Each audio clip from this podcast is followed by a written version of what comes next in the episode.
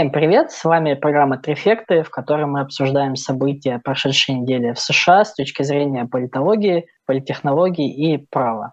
Состав у нас сегодня классический. С вами в эфире политконсультант, директор агентства «Дубровский консалтинг» и автор телеграм-канала Campaign Insider Павел Дубровский. Здравствуйте, Павел. Ян, здравствуйте, всех приветствую. А, с нами также юрист и автор телеграм-канала US Legal News Игорь Слабых. Приветствую, Игорь. Всем здравствуйте. Ну, я политолог, автор телеграм-канала One Big Union Ян Веселов. Сегодня мы вновь вернемся к Хантеру Байдену, поговорим о слушаниях в Палате представителей, которые были с ним связаны, разберемся, как кандидаты в президенты собирают деньги на свои избирательные кампании, подведем итоги христианского президентского форума республиканцев, а также обсудим уголовное дело против так называемых фейковых выборщиков в Мичигане. И в конце еще поговорим о дебатах, связанных с принятием нового бюджета Пентагона. Вот у нас очередная передача начинается с э, Хантера Байдена. На прошлой неделе в Палате представителей прошли слушания, организованные республиканцами и посвященные Хантеру Байдену, на которые они пригласили э, двух свидетелей, которые были призваны сорвать покровы, так сказать, э, с дела Хантера Байдена. Игорь, расскажите об этих слушаниях и что интересно вообще в них было. Да, Ян, спасибо. Действительно, это у нас уже третья программа, когда мы говорим про Хантера Байдена, то есть и действительно это постоянно присутствует в информационной повестке, хотя содержательно нельзя сказать, что что-то такое прямо супер новое, какая-то информация и так далее. Но это постоянно муссируется, и значит, что у нас произошло на э, прошлой неделе? Если до этого мы рассказывали э, про э, разоблачителей из э, налоговой службы, которые рассказывали о том, как именно, ну, по, по их версии, с какими нарушениями шло э, уголовное дело, расследование уголовного дела в отношении Хантера, э, Хантера Байдена, э, то э, мы как бы те, ту, ту информацию мы знали, исходя из э, письменных показаний. И эти письменные показания, они готовились э, сотрудниками, сотрудниками комитета, которые допрашивали, задавали вопросы. Ну, то есть у, у демократов не было возможности э, задать свои вопросы. А на прошлой неделе получается, что сразу два разоблачителя. Один из них нам известен, это Гэри Шапли, а, а другой из них, он первоначально назывался разоблачитель X. Они, соответственно, пришли для того, чтобы в прямом эфире под присягой дать показания а, полному составу а, комитета, и при, этом, и при этом уже и демократы могли задавать свои вопросы. Ну, вот про Гарри Шапли я сказал. А вторым человеком, который давал показания, это был а, Джозеф Зиглер, а, который являлся подчиненным Шапли а, в тот момент, когда велось расследование по Хантеру Байдену. А, тоже также это был сотрудник налоговой службы, агент налоговой службы, который а, там долгий, по там, ну, больше 10 лет он занимался расследованиями уголовных дел, а, связанных с уклонением от уплаты налогов. До того, как он пришел в налоговую службу, он был аудитором в Янг.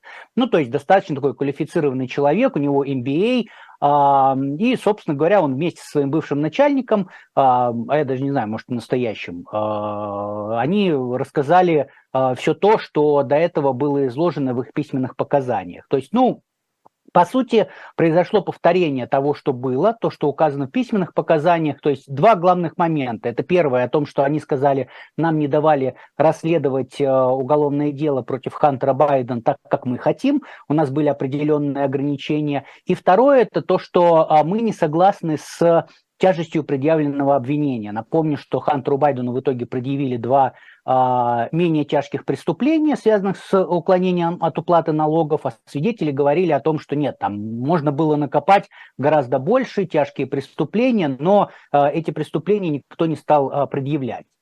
Вот, это самое главное. Какие-то отдельные вещи прозвучали еще, а, для меня, например, важным было из того, что вот э, свидетели сказали, это упоминание то, что а, значит, прокурор Вайс, он э, сначала он согласился, что нужно предъявлять тяжкие обвинения, но в какой-то момент, по словам свидетелей, он, так сказать, дал заднюю, сказав о том, что люди в Минюсте, они не одобряют это, это действие и Э, опасаются, что Хантер Байден будет признан э, невиновным присяжными. Почему? Потому что ну, у него была наркотическая зависимость, брат у него умер, и э, на фоне всего этого, значит, вот налоговые, налоговые преступления, они как бы не, не такие тяжкие, и присяжные могут оправдать. Вот. А почему это интересно? Потому что прокурор Вайс, напомню, что прокурор Вайс э, был назначен Трампом, и он являлся, э, является прокурором Делавера, федеральным прокурором штата Делавер. Значит, он, э, когда писал письма свои, ответы в Палату представителей, он говорил о том, что на него никто никогда не осуществлял никакого давления процессуального, все решения принимались им самостоятельно, и более того, ну, то есть как бы все решения, связанные предъявлять или не предъявлять обвинения, это его решение, и никто больше за них не отвечает. При этом свидетели сказали четко, что э, он один раз, например, э, им заявил о том, что ему отказались предоставить статус специального прокурора. Да? То есть, ну вот у нас есть, например, Джек Смит, который ведет расследование против Трампа, это специальный прокурор.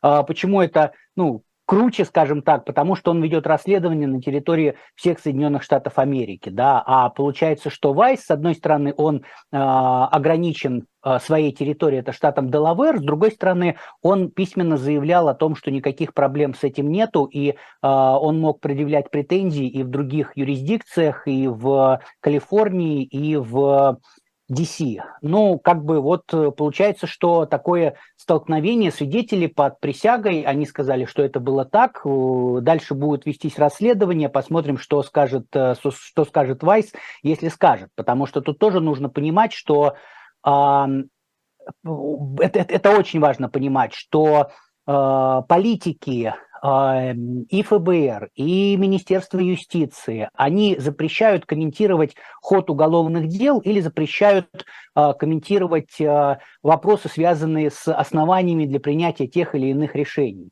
Поэтому очень часто мы можем видеть, когда политики говорят, а вот ФБР нам не отчиталось, значит, почему они приняли такое решение. ФБР не будет отчитываться, и Минюст не будет отчитываться, им запрещают это их политики. Более того, нужно тоже понимать, что в отличие от российского уголовного процесса, в американском прошла проверка, она не заканчивается постановлением об отказе в возбуждении уголовного дела, которое направляется там сторонам, прокурору, еще кому-то и так далее. То есть это другой процесс. Поэтому здесь а, прокуратура находится постоянно в позиции такого догоняющего, или, вернее, даже не догоняющего, а оправдыв, а, оправдывающегося. Но а, как бы посмотрим, как будет дальше развиваться. А что касается самого допроса свидетелей, который проходил, э, допрос был, длился по там, 5 или 6 часов, а очень большое количество вопросов задали, но, опять же, вопросы все были достаточно ожидаемы, потому что, само собой, республиканцы развивали тему о том, что э, дело расследовалось плохо, о том, что мешали расследовать дело, о том, что э, неправильные предъявили обвинения слишком легкие только из-за того, что Хантер Байден сын э, действующего президента или там бывшего вице-президента, но вот только поэтому он, он э, такое легкое наказание будет нести. А из республиканцев такой неожиданной, неожиданной феерией отличилась Марджори Тейлор Грин. А, это значит, такая, мы, мы, мы много раз про нее рассказывали, а, праворадикальная представитель из Джорджии, потому что она в ходе допроса решила использовать, э, так сказать, фотоматериалы, а именно она сделала большие такие огромные фотографии э, из того самого э, лэптопа, которого а, который атрибутирует Хантеру Байдену. А, на этих фотографиях, ну, прямо скажем, что Хантер Байден занимался сексом, а, и там были, хотя это было там квадратиками самые интересные места, они были закрыты, но а, никаких сомнений, что именно делает Хантер Байден и а, там женщина, изображенная на фото, не оставалось. Там, кому любопытно, я у себя в канале выкладывал фото, это можете посмотреть. Вот, почему это фото, собственно говоря, появилось? Потому что м, среди прочих вопросов обсуждалось и то, что Хантер Байден незаконно делал, ну, на, на английском это deductions, то есть такие спи, налоговые списания, скажем так. То есть, а, в, когда компания за что-то платит, она а, списывает эти деньги с налогов, да, как бы не, не, не должна с этого платить налоги, но а, все эти платежи должны быть связаны с предпринимательской деятельностью. Но при этом говорят, что Хантер Байден, он использовал а, деньги компании и на оплату там а, обучение детей, и на отдых в отелях, и даже на эскорт-услуги. И, собственно говоря, вот э, как раз из-за последнего появилось это фото, а, и а, Марджори Тейлор Грин подняла этот вопрос, но там нужно отдать должное Значит, э, Зиглеру он уклонился от ответа, она его прямо спросила, а правда ли, что э, Хантер Байден проституток оплачивал, значит, от своей компании? Вот. Ну, тот сказал такую общую фразу, что, ну, мне надо уточнить, я не могу сказать точно,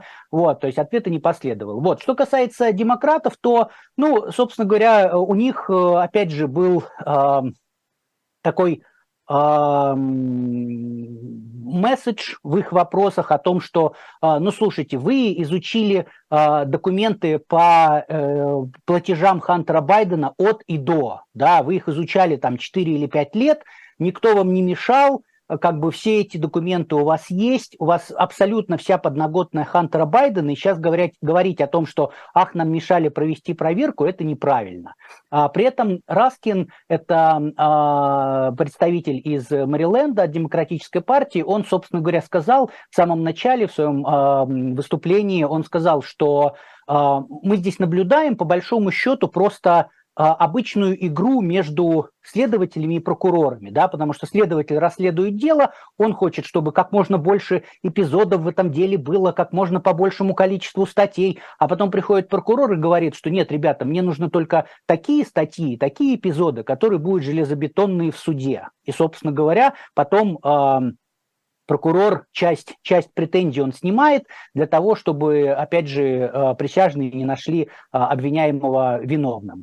А, более того, один из э, демократов э, задал вопрос, сейчас уже не помню, кому из двух э, разоблачителей, он спросил, что, типа, скажите, а вообще часто такое бывает, что с вашими претензиями то есть вы, вы, вы говорите, нужно вот по такому, по такому, по такому составу привлекать, а э, люди, которые привлекают к ответственности, юристы непосредственно, с, вашими, с вашим мнением не согласны. Но он признал, что да, действительно такое достаточно часто бывает, то есть это достаточно стандартный случай, а не только для Хантера а, Байдена. Вот. А, ну и, собственно говоря, пожалуй, последнее еще что скажу, что в одном сошлись, в одном сошлись Э, представители от Демократической республиканской партии.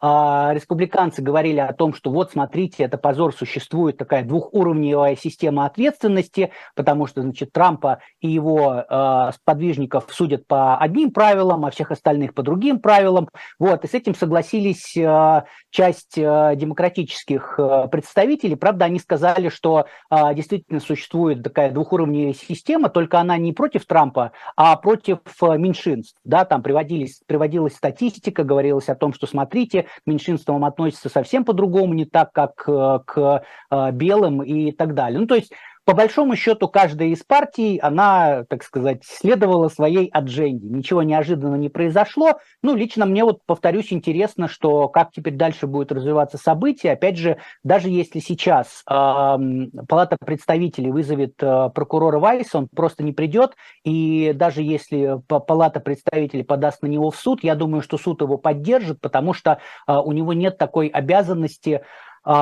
перед законодательной властью, да, это исполнительная власть, а перед законодательной властью оправдываться, почему он принял такое решение а, в части, в части привлечения или не привлечения к ответственности. Это исключительно, исключительно прокурорское решение. А, я думаю, что здесь было бы, конечно, хорошо, если бы Палата представителей запросила отчет у генерального инспектора э, Минюста, потому что вот как раз это тот человек, который будет оценивать, насколько прокурор соблюдал э, политики Минюста, да, и как бы изнутри смотреть. Но не знаю, как будет развиваться событие, поэтому ждем, смотрим. Э, надоело уже рассказывать про Хантера Байдена, но мы все равно будем вам рассказывать, что происходит, э, и чем-то это закончится или нет, увидим.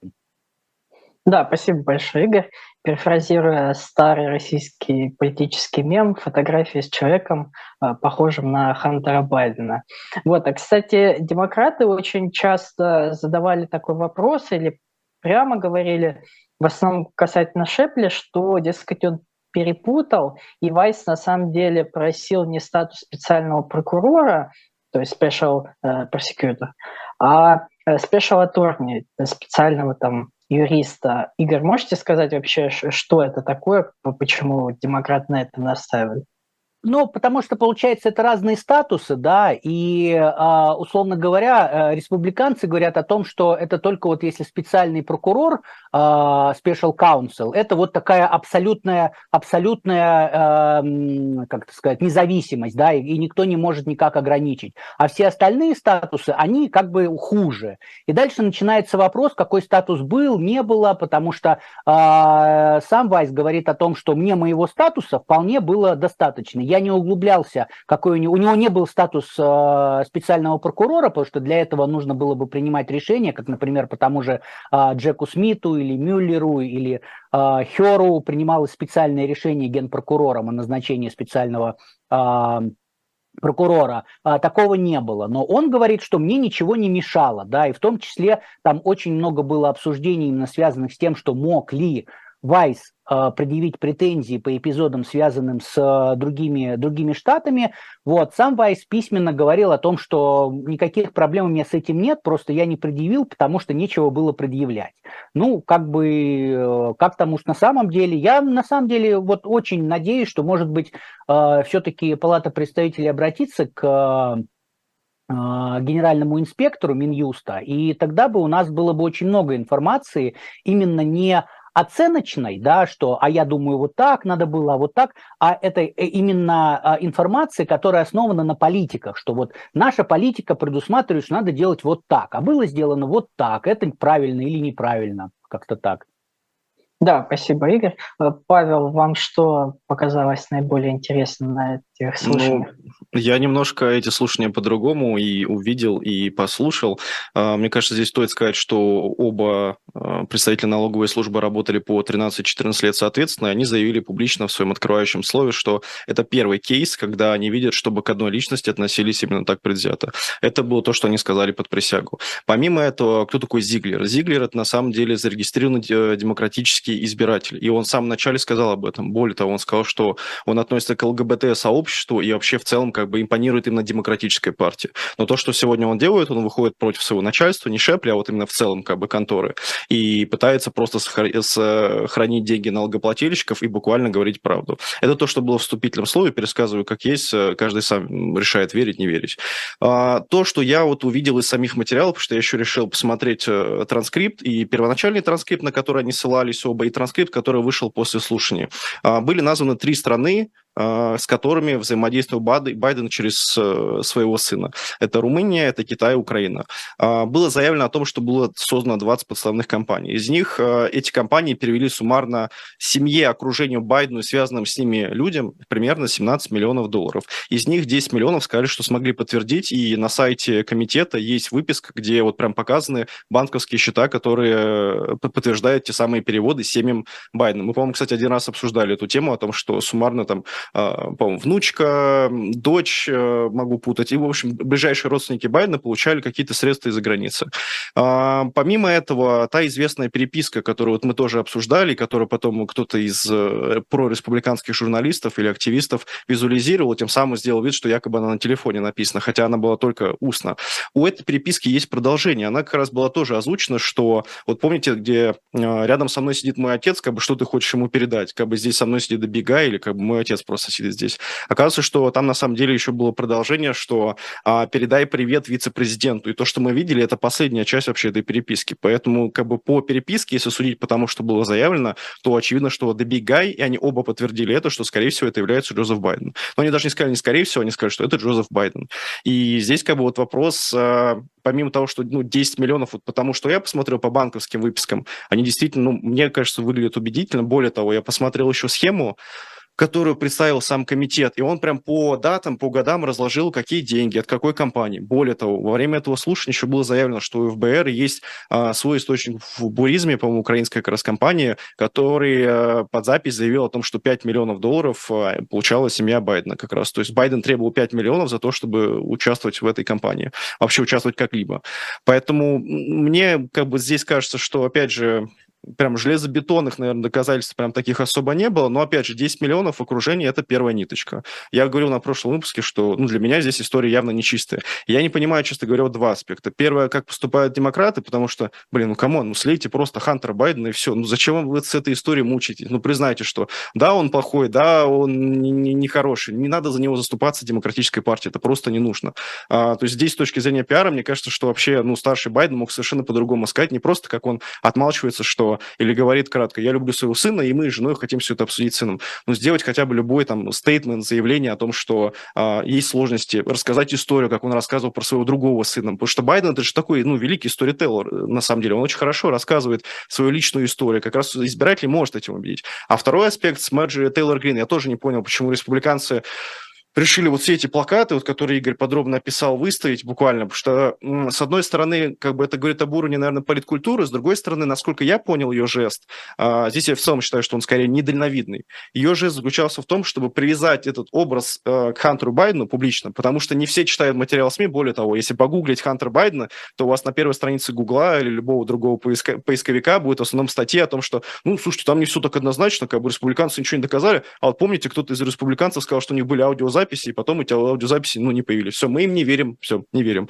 И вот здесь в этом плане, мне кажется, что тоже она пыталась привязать этот негативный образ, это вот то, что из как бы черных политтехнологий, чтобы любое упоминание как бы по всем СМИ растиражилось. Но проблема в том, что республиканцы не понимают, как работает, ну, как мне кажется. Современные СМИ, об этом никто не написал, и опять же, все только смеялись над Мерджери Тейлор Грин, она, ну, показала себя достаточно недальновидной женщиной и недальновидным политиком. Я бы сказал, наверное, как-то так. Да, спасибо а... большое. Да, Игорь. Да, можно. Я тут не соглашусь, потому что, а, значит, что касается переводов денег Байдену старшему, да, до сих пор нет никаких доказательств о том, что Байден старший что-то получал.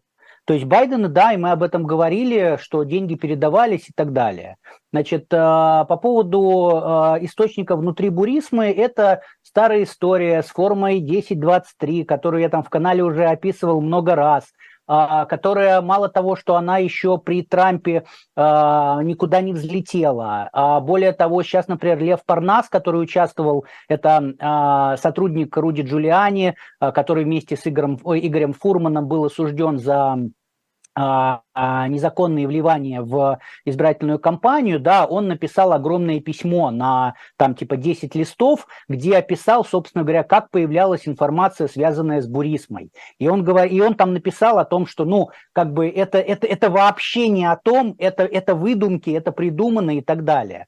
Поэтому я считаю, что на форму эту 1023, на данные от Бурисмы э, ссылаться, ну, это, это неправильно, потому что, опять же, республиканцы, мы видим, это делают, они говорят о том, что вот у ФБР была информация из э, значит, достоверного источника о том-то, о том-то, о том-то. Но как бы а демократы на это говорят, что ваш достоверный источник – это агент ФСБ.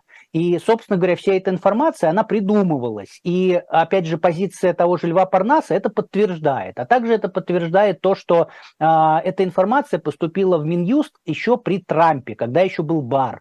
И даже даже Бар, максимально лояльный к Трампу, ничего там не нашел в этой информации. Сейчас просто это опять все поднимается, пере, пере, пере, пере, перелопачивается а, для того, чтобы называется, да, там, ну, как бы был какой-то шум, а что там, какая конкретика, это уже вопрос другой. Поэтому здесь, опять же, Ираскин не это сказал, и не только он, о том, что как бы мы слышим о том, что Байден, там, Хантер Байден, вот он там что-то сделал, но мы не, мы не услышали никаких доказательств о том, что Джо Байден Джо Байден был вовлечен в эту работу. Поэтому я здесь а, все-таки настаиваю на то, что по Байдену старшему, да, эти, эти а, слушания, они так ничего и не доказали. А что касается Хантера, ну, я как бы не знаю, есть ли какие-то замечания от, замечания, заявления от демократов, что Хантер Байден козел, скажем так, да, но э, у меня нет сомнений, что, собственно, большая часть американского общества, включая и демократов, и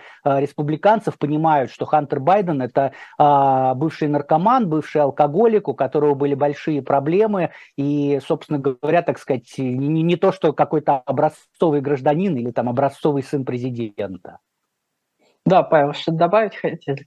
А, да, хорошо. Я просто хочу один аргумент дать, знаете, такой э, больше к читателям, потому что, и, вернее, слушателям, извините, э, и зрителям. Вот смотрите, как можно доказать коррупцию? Ну, просто я это из раза в раз повторяю. То есть, ну, действительно, то есть, ну, демократы заявляют, ну, нет пруфов, что вот Байдену куда-то приходили. Их не будет. Коррупция работает не так. Их никогда, скорее всего, не будет. Очень сложно доказать. Байден не имбецил. Он никогда не сможет просто э, спалиться на том, что ему были какие-то сделаны прямые переводы. Этого просто никогда не будет. Будут всегда косвенные доказательства. Сейчас есть два агента, которые публично заявляют под присягой, предоставляют материалы, объясняют всю переписку. В переписке есть конкретное объяснение. И неважно, каким был Хантер Байден, неважно, наркоман у него, проблемы у него с психикой или что-либо еще. Есть как вот это пруф. Хорошо, окей, буризму не принимаете? Хорошо, давайте не принимать буризму. Давайте смотреть по двум налоговым представителям, которые а, клятвенно заявляют, что это так. А про Раскина, ну, честно говоря, его поведение вообще оставляет желать лучшего, потому что те вопросы, которые он задавал, он буквально просто перебивал. Все, он, его задача была валить. Как бы здесь это тоже важно проговаривать, что как демократ его задача была только валить все эти слушания, как и большинство демократов, которые там выступали. Поэтому, естественно, демократическая партия никогда не будет говорить, что нет, э, конечно, мы признаем, вот 10 миллионов, которые переводились в окружение. Хорошо, что за 10 миллионов? Ну, то есть, ну, есть же банковские выписки, давайте дождемся, когда их там, не знаю, публично все выложат. Давайте посмотрим, кому они конкретно поступали. И тогда можно уже делать какие-то выводы. Но говорю, опять же, ну, история выглядит странной. Плюс ни один вице-президент, президент никогда не будет принимать на свои банковские счета деньги. Ну, никогда. Просто, ну, коррупция работает не так. Да, Не, ну, спасибо, ну, Павел. Но по последнее добавлю просто. С другой стороны, я согласен с Павлом тем, что у демократов свои интересы, да, и ожидать э, как бы от них, что они будут там подыгрывать, ну, не, не стоит. И здесь, конечно, оптимально было бы назначить специального прокурора, но опять же дальше начнутся споры по поводу специального прокурора, как он демократ или республиканец и так далее и тому подобное. Вот. А как бы, а в целом, что касается, не будет переводов на счета Байдена, ну так, слушайте, э, вот как раз э, республиканцы уже показали о том, что деньги приходили и Хантеру Байдену, и брату Джозефа Байдена, получается, дяди Хантера, и, э, значит, вдове, вдове э, младшего сына. И как бы, ну то есть все уже все показали, как бы, но тем не менее, ну я не знаю, как вот, э, просто нельзя же говорить, что, ну, если все родственники, если все Байдены, кроме Джо Байдена получали деньги, ну, наверное, и Джо получал, значит, поэтому у нас будет тут какая-то коррупция. Но мне кажется, что это не, не, неправильно. Я можно ну, кратко совсем... Да. А, извините, Ян, да, извините. Да-да-да, говорите, пожалуйста. А, просто, ну, как бы, ну, два факта. Ну, переписка. Рядом сидит мой отец. Как бы все. Давай с тобой сделаем бизнес. Ты китаец, я американец. Давай сделаем. Справа счета. 10 миллионов переводов на всех родственников. Ну, то есть, если бы я пытался как-то работать на откатах, не знаю, или выстраивал бы коррупционную систему, я бы выстраивал на тех людей, которых я доверяю. Более того, а, сын наркоман, это как бы, ну, здесь какой-то, ну, я, может, скажу цинично, но даже преимущество, потому что ты просто продумываешь наперед, что, ну, ты всегда можешь все свалить. Поэтому я говорю, я не верю, что будет прям доказать, что, что а, Байден получал действительно взятку, я не верю в это. То есть, мне кажется, этого никогда не произойдет, и, ну, как бы, это расследование в целом покажет, что вот, смотрите, есть подозрения, вот есть несколько банковских переводов, но все это останется на рамках, в рамках косвенных доказательств. Мне кажется, прямого доказательства по Байдену-старшему не будет. Да, спасибо, Павел. У нас еще, я думаю, будет возможность э, не раз еще поспорить насчет Хантера Байдена. Будем ждать еще каких-то новых доказательств. Э, надеюсь, что они тоже э, последуют. Вот, продолжим э, нашу программу. Э, поговорим опять вновь о деньгах. Э, Федеральная избирательная комиссия как раз э, на днях опубликовала финансовую статистику избирательных кампаний за второй квартал 2023 года. Там довольно много интересного. Начну с республиканцев. Там лидером по сбору денег стал губернатор Флориды Рон де Сантис. Он собрал 20 миллионов долларов. Э, в основном с крупных пожертвований, от крупных доноров – вот, но при этом он за первые 6 недель кампании потратил э, примерно 40% своих средств. И очень много говорилось в прессе, особенно в либеральной, о том, что вот, компания как-то не идет, деньги тратятся, эффекта нет, э, были какие-то сокращения.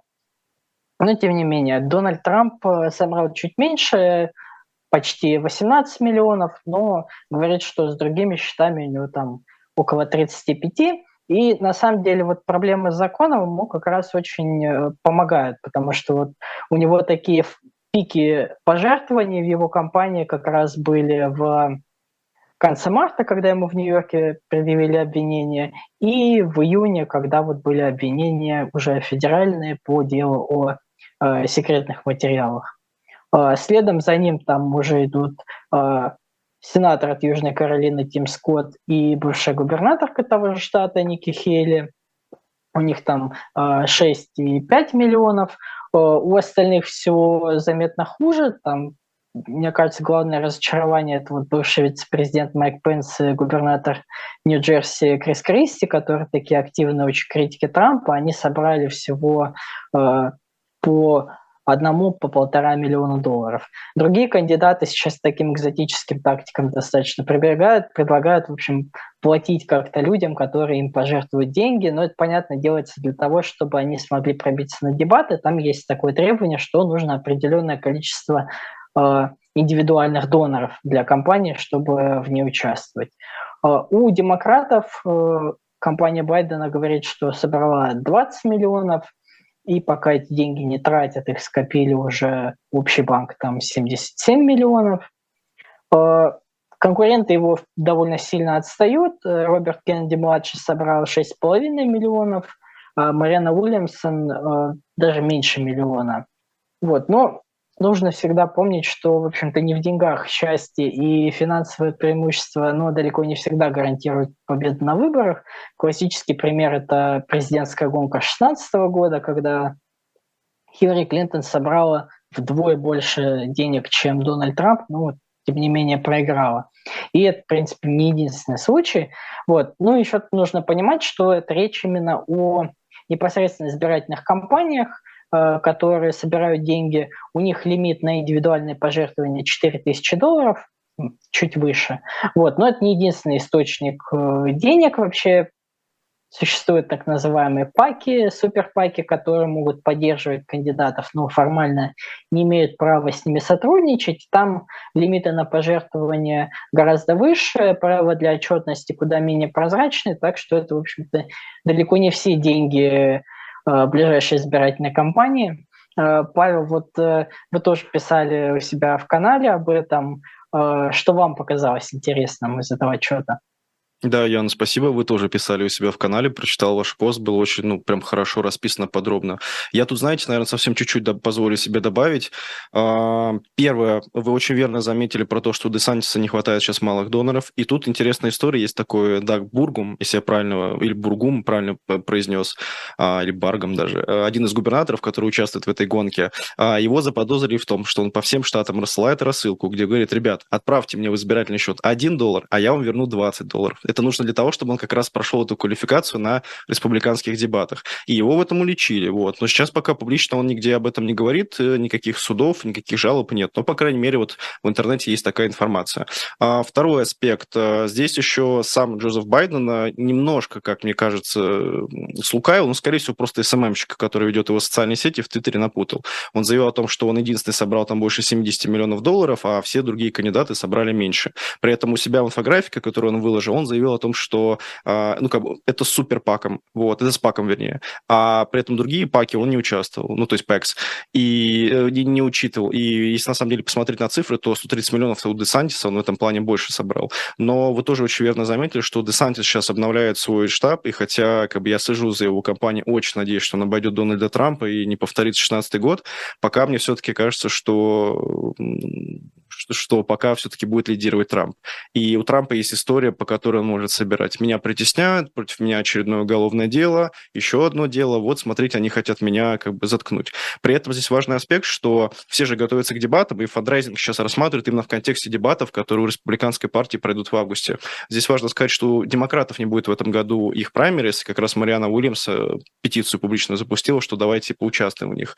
А, это часто, кстати, практика такой бывает, что как бы инкумбент, он не, не, не участвуют в дебатах, не проводятся дебаты партии.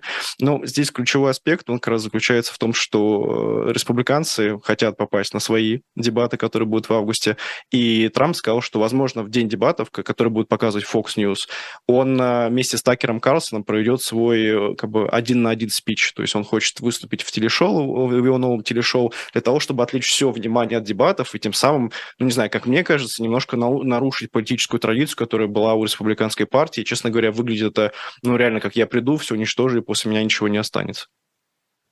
Ну да, это действительно одно дело, когда действующий президент и партия соглашаются, что ну вот особо кандидатов нет и дебаты не нужны.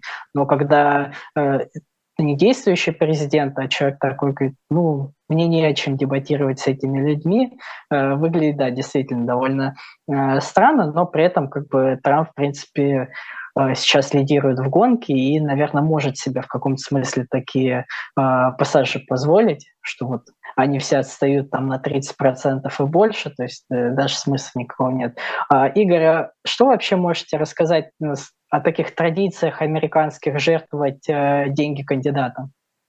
Не, ну, как бы тут, э, опять же, можно говорить очень долго, да, я просто вкратце скажу, что, безусловно, а, есть поддержка среди обычного населения, то есть вот это вот фандрайзинг, да, это не то, что там а, никто, никто деньги не дает, только крупные корпорации, да, или там только крупные какие-то миллиардеры, олигархи и так далее. То есть действительно поддержка есть очень большая, а, и маленькие суммы очень часто переводят. Некоторые из кандидатов, там, ну, например, там та же Акасия Кортес, она принципиально, например, не берет деньги от, не, не брала деньги во время избирательных кампаний от крупных э, каких-то жертвователей, да, она вот именно, что вот э, grassroots, что это обычные люди меня поддерживают, и я тогда не, не, не буду ничем обязана там какой-нибудь большой фарме или каким-нибудь там нефтяным компаниям э, или НРА и так далее.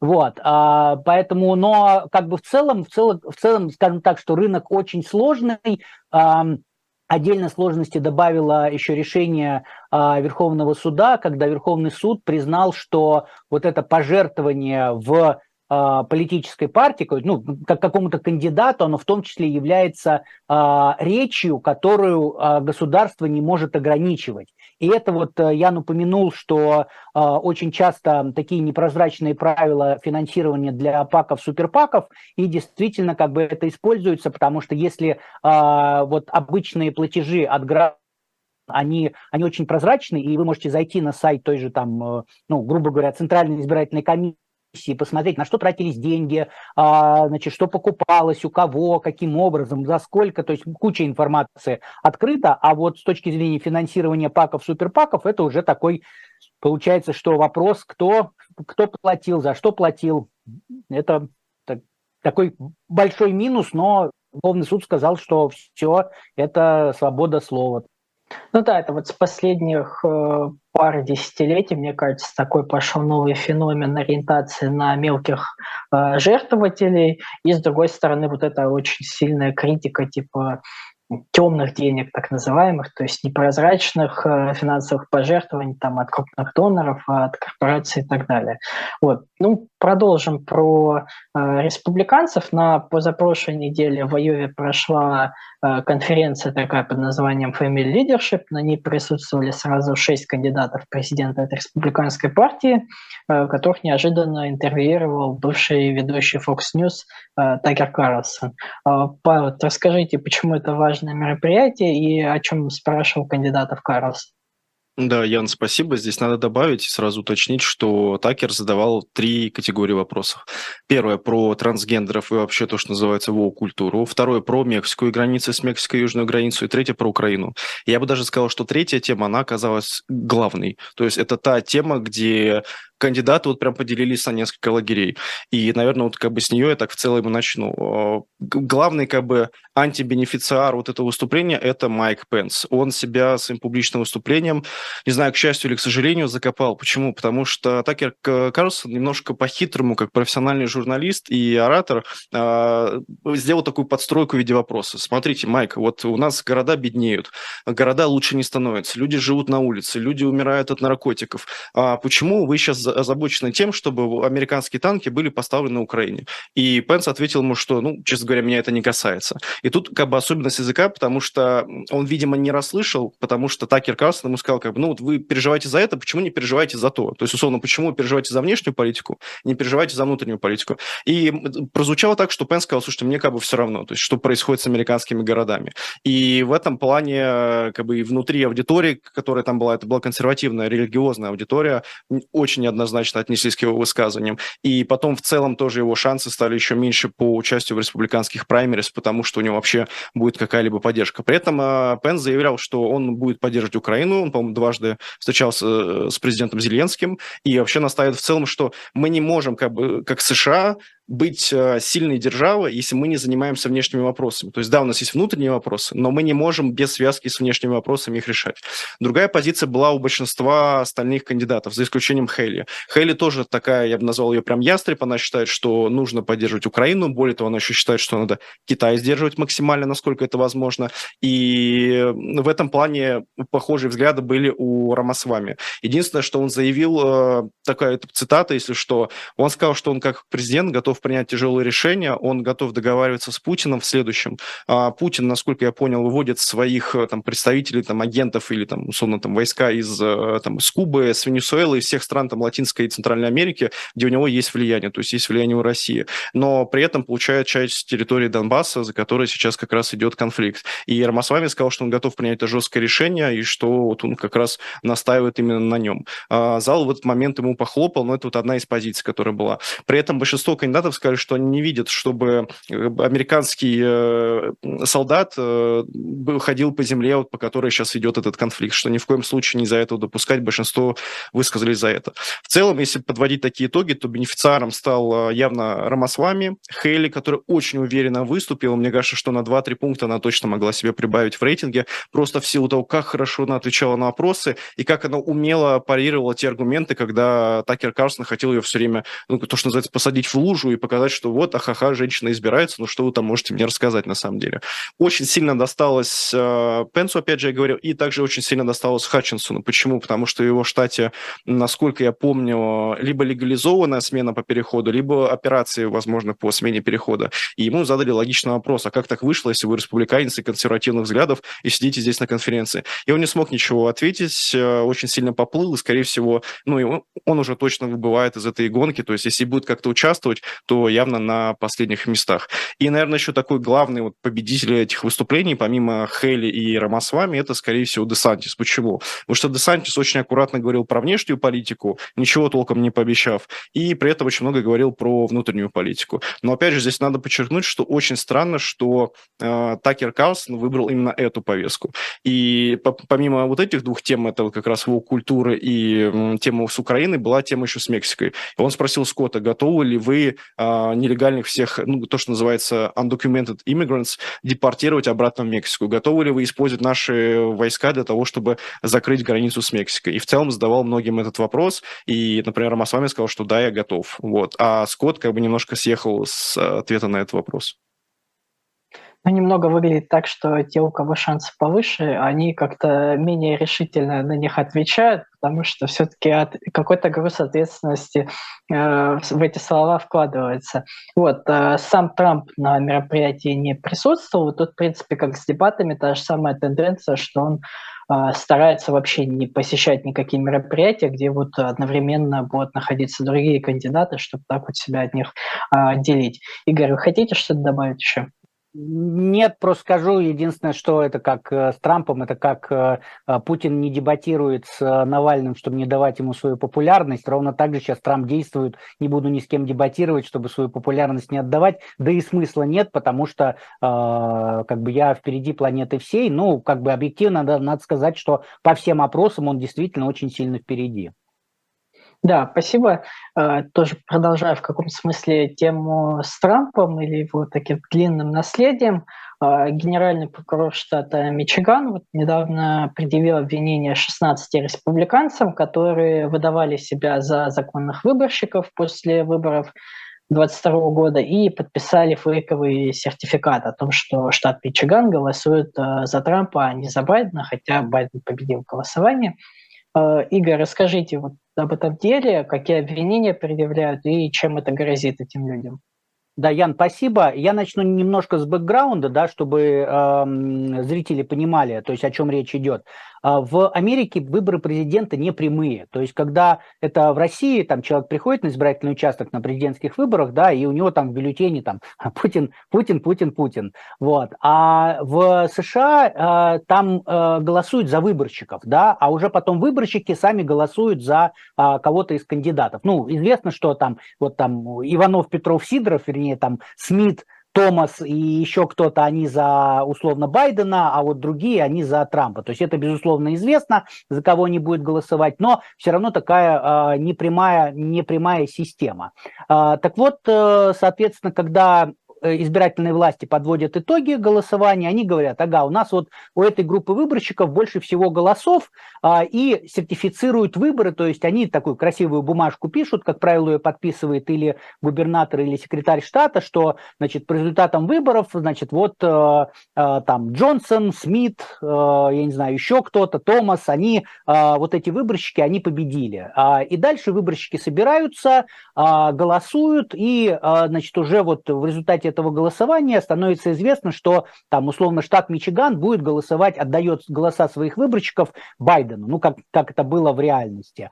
А после того, как выборщики голосуют, они вот этот документ, то есть свой такой сертификат, а, за кого они проголосовали, они направляют по шести адресам, в том числе направляют в Национальный архив и в Конгресс. Для чего это делается? Что, собственно говоря, происходило 6 января 2021 года, когда был штурм Капитолия? Была, был, была совместное, а, было совместное заседание Конгресса обеих палат, где Пенс, он как раз доставал из конвертов вот эти вот сертификаты из каждого штата и читал, что, значит, штат Мичиган отдает там столько-то голосов выборщиков за того-то и так далее. То есть это вот такой бэкграунд. Собственно, все ровно то же самое происходило в Мичигане, за исключением того, что в какой-то момент э, выборщиков э, оказалось две, два набора, две партии, да, а, значит, потому что а, власти штата, они сертифицировали то, что выборщики президента Байдена и, соответственно, вице-президента Харрис выиграли, но при этом республиканские выборщики собрались в штаб-квартире республиканской партии и написали свое письмо, такой сертификат о том, что э, мы являемся, мы считаем, что мы нас выбрали, и мы от имени штата Мичиган голосуем за Трампа и Пенса. Ну и, собственно говоря, а, они попытались прийти с этими документами на заседание Палаты представителей местного парламента, их, правда, туда не пустили, но после этого они отправили эти документы в Национальный архив. Ну и, э, собственно говоря, э, как бы дальше ситуация развивалась, как она развивалась, то есть на это никто не обратил внимания.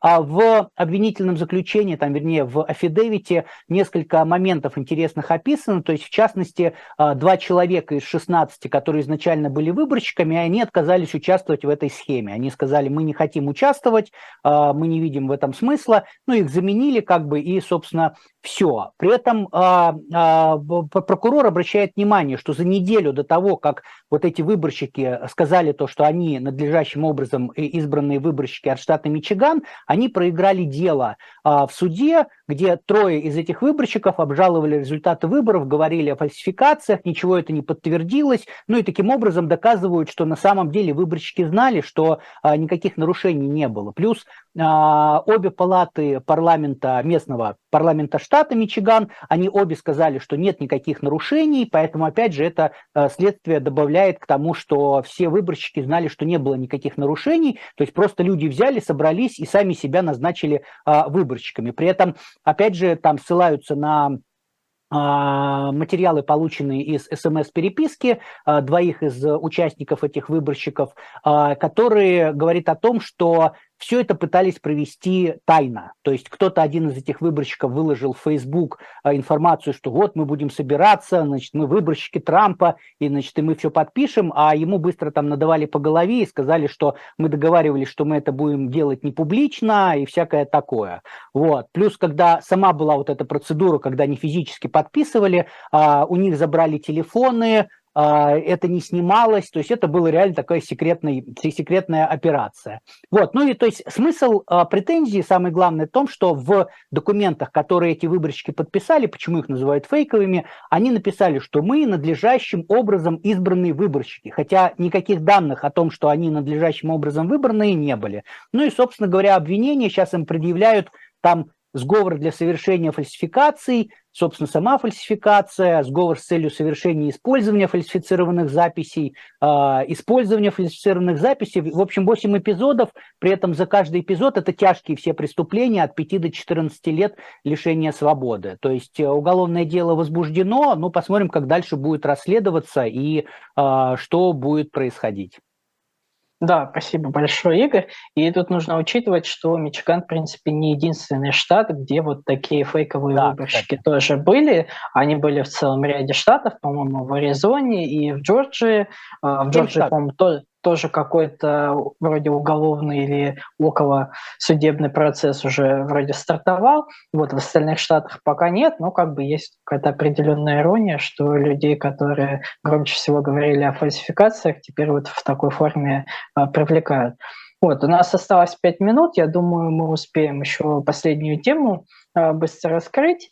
А, на прошлой неделе точнее на позапрошлой неделе Палата представителей приняла бюджет Пентагона на 2024 год на сумму 886 миллиардов долларов. Проголосовали за нее 219 конгрессменов, все республиканцы, э, кроме четырех, а против 210 тоже все демократы и тоже кроме четырех. Почему такая поляризация необычная?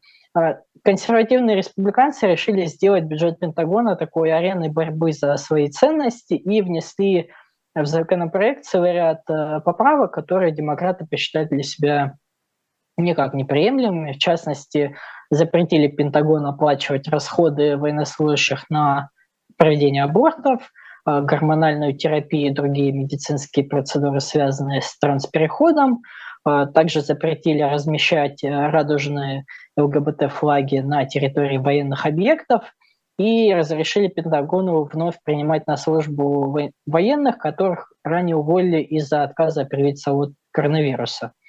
При этом ряд поправок не прошел, например, республиканка Марджори Терри Грин, о которой мы уже э, говорили ранее, она внесла э, поправку о запрете отправки кассетных боеприпасов в Украину, а, Ее поддержали 98 республиканцев и 49 демократов. Ну, сама поправка большинства не набрала. А, Ее же аналогичная поправка о том, чтобы лишить Украину 30, 300 а, миллионов помощи, набрала там 89 голосов. И еще было две поправки от республиканцев. Одна полностью запрещала военную помощь Украине, а другая отменяла программу ленд-лиза они обе набрали по 70 голосов. Но, тем не менее, э, хотя Палата представителей вроде как приняла военный бюджет, э, в Сенате, который тоже должен э, одобрить этот законопроект, там у демократов большинство, и ну, сейчас явно дает понять, что в таком виде законопроект точно не пройдет. И сейчас сенаторы готовят какую-то свою версию, буду за нее голосовать, и потом в США такой интересный процесс, что если обе палаты приняли похожие законопроекты вот на одну тему, они могут потом их как-то согласовывать между собой э, и принимать. И, видимо, в этом, в этом случае тоже будет как-то так, но э, тоже есть проблема, потому что есть риск того, что из-за шаткого большинства республиканцев в Нижней Палате консерваторы могут сбунтоваться опять против своего лидера Кевина Маккарти, если он э, пойдет на какие-то уступки демократам в Сенате. Вот. Ну и в конце скажу, что за последние 62 года оборонный бюджет э, всегда принимался без особых проблем. Это вот, наверное, один из первых случаев таких, когда вот э, настолько не един Конгресс э, в принятии бюджета Пентагона. Э, коллеги, хотите что-то добавить? быстро, если... Да нет, наверное, нет. Угу. Ну, все, тогда мы будем, наверное, завершать. Вот, спасибо. С вами была программа Трефекты, Слабых, Добровский, Веселов. До следующей недели. Пока-пока. До свидания. Пока.